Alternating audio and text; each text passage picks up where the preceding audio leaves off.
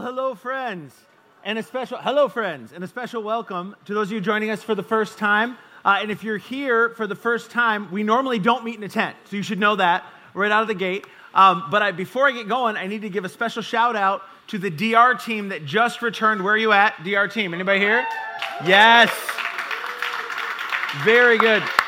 It's like proud pastor moment, right? The DR team comes back and they have some amazing stories, and they're going to share a video with us next week. Uh, but Ryan King, who makes the videos, got back from the DR this week, was the best man at a wedding yesterday, and now is on his way to West Virginia with a bunch of middle schoolers.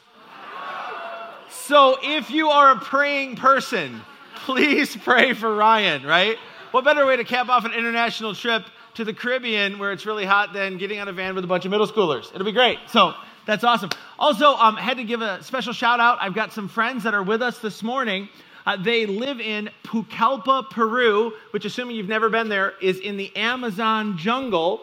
Uh, and they're back here for the first time in about three years. Uh, we had uh, lunch with them yesterday, and they informed me they were joining Keystone uh, for our time today. And I said, What is your favorite thing that you're looking forward to uh, being in the United States for church? And without missing a beat, he looked back at me and he goes, You know, honestly, um, to be inside in air conditioning because they go to church in a tent every week. And I just said, oh, that's all I said. I just thought that'll just leave it at that. So, anyway, today we get to continue a series that we're actually going to wrap next week uh, called Find and Follow. And we get to uh, this series is basically wanted to take some time this summer to remind us all of the story right at the heart of Keystone's mission to help people find and follow Jesus. And you may not know this, but over 20 years ago, Keystone was launched by a bunch of friends with a heart for people on the southeast side of Grand Rapids. And this core team believed something deep in them that drove them to plant this organization. They believed, we'll put it up on the screen, that following Jesus makes your life better and actually makes you better at life. And they believed that they had experienced a little bit of this and they wanted their friends and their neighbors and their community to know and to be invited as well to follow Jesus. I mean, not only does he offer us a hope for what happens after this life, but by following him, we can actually learn a better way to be a human right here and right now. And so, for eight weeks this summer, what we're doing is we're diving into the original accounts of Jesus' life. In your Bible, it's the first four books. They were really letters originally in the New Testament Matthew and Mark and Luke and John. And basically, what we're doing is we're trying to get our, our heads and our hearts around what Jesus had in mind for his followers and for his church. And one of the things we've said over and over in this series is that Jesus leans into us and invites us to move in counterintuitive ways, and in doing so, to find this better life. And today is no exception. We get to actually look at one of the most counterintuitive things that Jesus taught. But to get us going in that direction, I need to tell you about an assignment that I received many moons ago, let's say maybe over two decades ago, uh, when I was in seminary, which is college for pastors uh, at Calvin, just up the road here. And I was in a class for people who were trying to understand what it looked like to lead in a local church. And so the professor was incredibly creative and one day wanted us to write a three page composition answering the following question. He said, I want you to ask this question If Jesus had lunch with the president of these United States, what would he say? Right? Isn't that awesome? I just thought that was, that was really fun.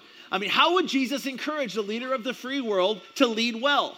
What would he say to the most powerful person on the planet? Now, it was 1998, and we had the saxophone playing president, William Jefferson Clinton, in the White House. And so I was thinking, well, I know kind of a little bit about Clinton, and I know a little bit about Jesus, and so kind of put the two together. What would Jesus say about leadership to a leader? And I had to acknowledge Jesus himself was an absolutely amazing leader. If you think about it, he built a global brand that's lasted for thousands of years and has hundreds of thousands of franchises all over the world. If you're in business, you should be envious, right? 2,000 years later, we are halfway around the world talking about him. That is astonishing.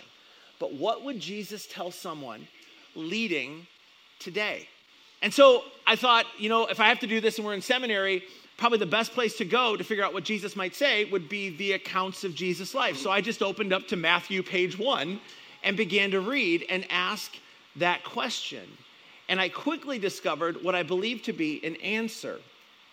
I quickly understood that I think Jesus taught and modeled an incredibly counterintuitive and incredibly powerful type of leadership. So, what I want to do with our time together today, and it's going to be intense. Oh, really? Come on. A joke doesn't get better. All right. I want to listen in on a conversation Jesus had with his first disciples. And in it, I believe he shares the secret to great leadership and, in many ways, a great life. So, even if you're not the president of the United States, which would be all of us, I believe there's something powerful of all of us here. Now, if you're a Jesus follower, uh, you don't really get to pick and choose. This is sort of what he invites us to do. But, but if you're not a Jesus follower, I think, still think there's something here for you um, about how he wants you to live and lead. So let me set it up for you. Jesus and his followers are on their way to Jerusalem. And when you read the accounts of Jesus' life, they're constantly going from the Galilee in the north to Jerusalem in the south. And I've been there, and it's about 90 miles. So when it says Jesus went to Jerusalem, just be like, that's a long walk. And it is. Um, and along the way, Jesus talks to his disciples about what to do when they find themselves in positions of authority because, in short order, they did. And the conversation is recorded for us by a man named Mark. Now, Mark would not have been there when Jesus said this, but Mark later got with Peter, who was there, and recorded down Peter's observations about what Jesus said and Jesus did. So if you have a Bible, it will be in Mark chapter 10. If you don't, the verses will magically appear on the screen. Uh, here's what Mark tells us happened that day said they, so Jesus and the disciples were on their way up to Jerusalem with Jesus leading the way, which, by the way, is how it always worked. Jesus is the rabbi, he's the Jedi master, everyone else follows. Okay. Um, again, as in Jesus had done this before, he took the 12 aside, so he had those 12 guys that were his inner circle, and told them what was going to happen to him. And this is significant because Jesus keeps trying to explain something to his disciples, and they're not getting it. He's trying to say to them, listen, following me really has been pretty great so far, right? We get more and more popular. You see more and more miracles. We're gaining influence. But that's all about to change. So far, we've been dodging the persecution of the Jewish religious establishment, but that's about to change as well. See, the disciples thought that Jesus was the Messiah, and he was, but they believed the Messiah was going to come and basically push Rome out of Israel and restore Israel to prominence and prosperity on the world stage. Jesus is trying to say, you know, I am the Messiah, but that's not quite how it's going to go down. So he says, uh, here's what's about going to happen to him. He says, We're going up to Jerusalem, he said, and the Son of Man, and they would have understood Jesus was speaking about himself, the Son of Man will be delivered over to the chief priests and teachers of the law. The religious leaders are going to capture me. In other words, you've seen how they've been trying. They haven't been successful yet, but they will be soon. He says they will condemn him to death. And I love Jesus is talking about himself in the third person. Anyway, they'll condemn him to death, will hand him over to the Gentiles, that's the Romans, who will, and get this, it gets graphic, who will mock him and spit on him and flog him and kill him. And then here's the shocking part. And on the third day, he will rise. So Jesus is having this like heart to heart moment with his closest followers. He says, You don't know this yet, but there are storm clouds on the horizon of my life. And when they roll in, you're going to get wet too because of your proximity to me. I don't want you to be surprised. I want you to be ready. Now, check out how two of Jesus' disciples respond to this incredible and tragic news. Mark tells us, then James and John, the sons of Zebedee, came to him. And you think, I wonder what they're going to say. Teacher, they said, we want you to do for us whatever we ask. Isn't that brilliant? That's really what they said. And that's really the next verse. It's almost like they said to Jesus, Yeah, yeah, yeah, yeah. Sorry about the whole flogging and spitting and mocking and dying stuff, but hey, um, can you do us a favor? And, and we think, How could this happen? And as I was reflecting on this moment and what Jesus must have felt like, I thought, oh, I've totally felt this way. And my, my bet is you have too. If you have kids or if you have grandkids, okay?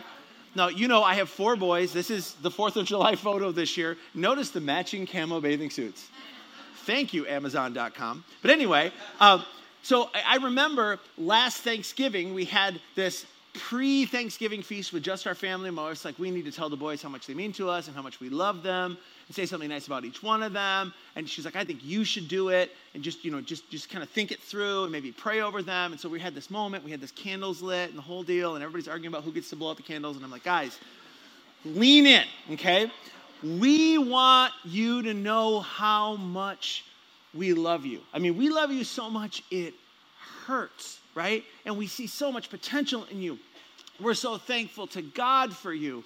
And, and, and, I mean, I was like, my dad game was in rare form, okay? This was, this was a good moment. And they're all kind of leaning in and they're blinking at me with the big blue eyes, right? And, and then all of a sudden I said, you know, do you guys have any questions? And I remember one of them raised their hand, which I thought was great, right? Raised their hand and said, yeah, can we go play Mario Kart? And I'm like, this is my moment. You, I mean, I am trying to pour my heart out to you. Mario Kart. And then another one raises his hand and says, uh, yeah, yeah, Dad. And I was like, yeah. And he goes, do you know when you get really intense, you blink a lot? Yeah. And I'm like, what? I mean, I, I, am, I am trying to get a moment. Anyway, that, I, I think that's how Jesus felt in that moment. So he had just poured out his heart and his disciples wanted him to do a favor for them, so he asked them what they want because he's Jesus and he's gracious. And James and John sort of pull Jesus off to the side, and here's what they ask. They replied, Let one of us sit on your right and the other on your left in glory. In other words, after all the spitting and flogging and dying stuff is over, we have a request. We believe that someday you're going to be the king. And when you're the king, we want to be in the thrones on the right and the left of you, two best seats in the kingdom. Translation, in this moment, their greatest concern is themselves. They really aren't that concerned with what's going to happen to Jesus. They're, what's, they're concerned about what's going to happen to them. It's like, Jesus, we know eventually you're going to get the penthouse corner office, but like, you know, there's like offices next to that office. We would like to be there. And Jesus looks at them and says, You don't get it. You're not up to this. Even if I said yes, you couldn't handle it. And as Jesus is sort of fending them off, they're discovered. Check out what Mark tells us. When the 10, that's like the other 10, there were 12, and then James and John pull them away. When the 10 heard about this, they became indignant with James and John. Like, how dare they? And just to be clear, they weren't indignant at the insensitivity that James and John were showing to Jesus. They were indignant because they wanted the best seats in the house, right? Like, how dare you guys try to get ahead of us? We want to be the greatest too. So there's a big fight over who gets what when Jesus becomes king. And Jesus realizes in this moment that his disciples have completely missed the point. He's about to go to Jerusalem to be betrayed and mocked and crucified. The reins of the church are about to be handed to these knuckleheads and they're not getting like the most important thing. He's like, I've been modeling something and you're not getting it. So Jesus calls a timeout and he does like a locker room huddle. You familiar with these? Sports fans, right? I was never in organized sports. I've never been in one, but I have seen movies, okay, where they have the locker room talk. So I kind of get the concept. And so Jesus basically pulls them together and says, Before we get to Jerusalem, we need to clarify something again. And I need you to understand again what leadership looks like if you want to honor God as you lead. I want you to understand with blazing clarity how to lead when you have authority. And by the way, this passage is the passage I drew on when I wrote my essay, three pages, on what I think Jesus would say if he got to have lunch with William Jefferson Clinton. Okay, so here is what I think Jesus would say. Jesus called them together and said, you know that those who are regarded as rulers of the Gentiles, in other words, the leaders within the Roman Empire, the leaders that are all around you, you know that those who are regarded as leaders of the Gentiles lord it over them. In other words, if they're in authority, they believe they're in authority for their benefit, and everyone they're over is there to serve them. And their high officials exercise authority over them. He says that's how it works in our world. If you've got the power, you use it for your benefit. Everyone under you is there to serve you. And if you're the king, then everybody serves you. It's all about you.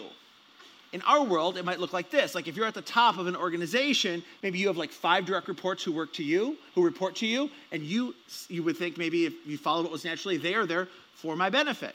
And each of those people probably has five reports that direct reports that report to them, and they think the people under you that those people are for their benefit, but they're ultimately for your benefit too. Whoever's at the top has everyone else serve them. And that's the point or the goal of authority in our world. That's what comes naturally. If we just take up our feet and allow the current of culture to carry us along, that's where we go. And I think the disciples are nodding at this point. That's why they want to be in charge. They don't want to be lorded over. They want to be doing the lording, right? I mean, then they're like with Jesus, and he seems to have all the power. So, like, if we stay close to Jesus, then we'll get more for us. And Jesus smiles. And then this was the showstopper. He says, This is what happens if you follow what comes naturally. Four words not so with you. And I think they all sighed and were very confused. In other words, you know how it works, but that's not what I want for you. You've seen how it operates in the Roman Empire, you've seen how it operates in society, you've seen how it operates in culture. Not so with you. And as Jesus continues, he flips that whole thought, that whole image of organizational leadership on its head. He says, If you're gonna follow me, you're gonna have to lead like I lead. Here's what he says Not so with you. Instead, here's the other option whoever wants to be great among you, which is everybody, here's how you do it. And great in this context means to lead or rule or be the boss. He's like, Would you like to be responsible for great things? He says, Okay, here's how it works if you're gonna follow me. Instead, he says, Whoever wants to be great among you must be your servant. And whoever wants to be first, like you want to make the shots and the deci- call the shots, make the decisions, must be slave of all. At which point, I think the disciples thought that will never work. I mean, no one will ever get anything done. Jesus, you just took everything we know about authority and turned it on its head. And to be fair, when you hear something like this, it is so natural to be skeptical. I mean, it sounds nice in theory, but not in the workplace, in the corporate world, in the marketplace. I mean, Jesus can't literally be expecting us to do this, can he? And here's the thing a Jesus follower can't just follow Jesus on Sunday mornings. You can't just follow him when you're like disciplining your kids or, or loving your spouse. If you're really going to follow Jesus, we need to take him seriously in this too. And to be clear, Jesus is not arguing against point leadership. I mean, Jesus was a point leader and he appointed other point leaders. And Jesus isn't saying that you sort of stand at the door and let everyone else in. He didn't. He got an extraordinary amount of things done, and so did his followers. So he's not arguing for passivity and he's not arguing against productivity. Instead, Jesus invites us, and this is our big idea for today, he invites us to leverage our authority for the benefit of those under our authority. Jesus invites us to leverage our authority for the benefit of those under our authority. And this can happen at home, this can happen at work, this can happen in our community, this can happen in a homeowners association. Come on now, right? Now we're, t- now we're, now we're preaching, right? You're like, I can't believe he brought that up. Yeah, okay. Uh, and, and here's why if you've ever seen this done, if somebody's actually done this, you know it's a game changer. Because if you believe that you are only here for you, then you only look out for you. It's about your career or your reputation or your advancement. But if you work for somebody who follows Jesus, you know the difference that can make because they believe that they're not just here for them, they're here for you too. When, you, when your boss believes that their job is to be here for you, everything changes. And friends, that is how Jesus wants us to lead. To lead not from a position of dominance, but to, to approach it and say, hey, if I'm the boss, I'm the lead servant. And some of you read business books like I do, because we're weird a little bit, right? And you're like, I've heard this before. And you have heard this before. Every so often, a author comes along and writes a book that shoots to the top of the New York Times bestseller list, and they say the same thing. Isn't that crazy? Like, I, am about to write one because if I could sell a bunch of books, that'd be great, right? Um, a really, really memorable one for a whole bunch of us uh, was written in 2001 by a man named Jim Collins. It's called Good to Great. And in Good to Great, Jim Collins identifies what he calls a level five leader. And that he says that's what a great leader in business looks like, level five. And he asks, what do great companies led by great people have in common? And before doing the research, Jim assumed it was charisma, but he was wrong. When he did the research, what he discovered was that the distinguishing characteristic of a great leader in a great business was humility. he comes to the conclusion that there is a tension within great leaders that is an incredibly redemptive tension. Here's what he writes He says, Level five leaders embody a paradoxical mix of personal humility and professional will. They're ambitious to be sure, but ambitious for the company, not themselves. He says it's a humility that's so compelling, it draws people in their direction. So, in this book, Jim wasn't saying what he thinks great leaders should do. This isn't something people have aspired to. This is actually what great leaders do. And I'm sure that up in heaven in the reading room, Jesus read this book and was like, Jim, buddy, you got to send me some royalties here, right? Because 2,000 years ago, I said the same thing. I said to my followers, if you're going to follow me, flip the organizational pyramid upside down. The more authority you have, the more responsibility you have to leverage that authority to help others. You leverage your authority for the benefit of those under your authority. Now, throughout this series, we've said that if you follow Jesus, you will do life better and you will be better at doing life. And one of the reasons I believe this is because of what we're discussing today. If you've ever worked for someone who had your best interests in mind, you know what a powerful and replenishing and life giving environment that can be. And if you've ever worked for someone who where it's all about them, you know that everyone around them is secretly looking for somewhere else to work, right? And the only reason they're still there is because they haven't found something yet or they can't afford to physically move. So if you're a Jesus follower or if you're planning to be a Jesus follower, I would encourage you to accept his invitation and begin to organize your life in such a way that you think about yourself as being there to serve those under your care or under your authority. So, 1998, I turned in this paper and it haunts me in wonderful ways. And it starts to impact the way I led in the local church. It starts to impact the way that I serve at my house.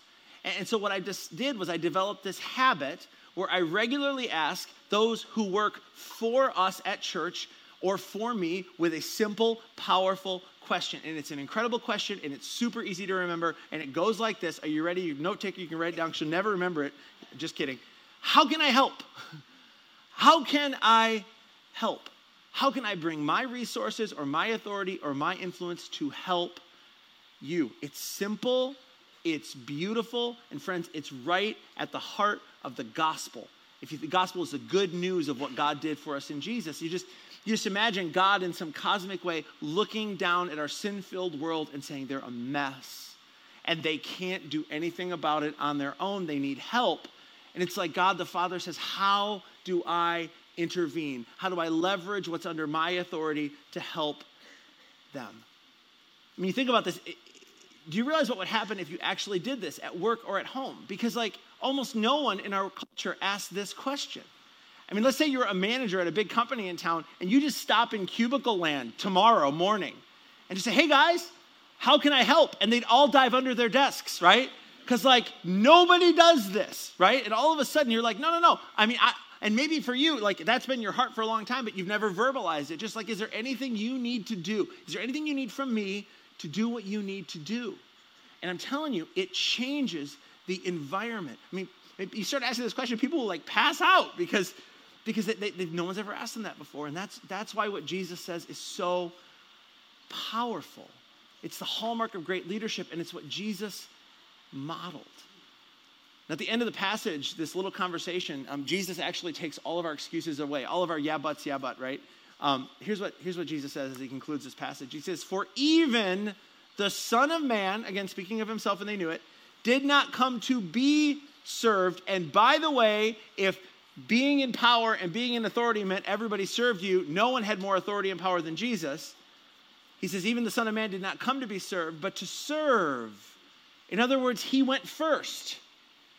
He went first. He didn't just teach this, he modeled this, he showed this, and then he said to you and to me to follow.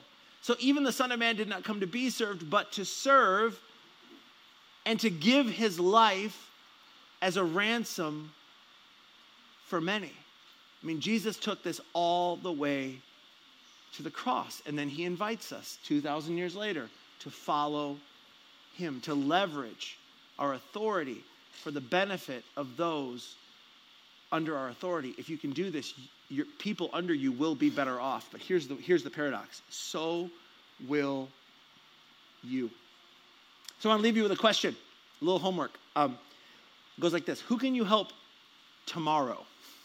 And the reason I say tomorrow is because the stuff is compelling, but we're all busy and we'll go to Panera afterwards and we'll forget it, right? And, and, and so just to think about that, who could you help tomorrow? Who could you serve tomorrow who's under your authority right now? Who could you walk up to tomorrow morning, first thing, to say, hey, how can I help? Do you have everything you need? I just want you to know I'm here for you. I dare you to give it a try and see what happens. Will you stand? And I'll close us in prayer.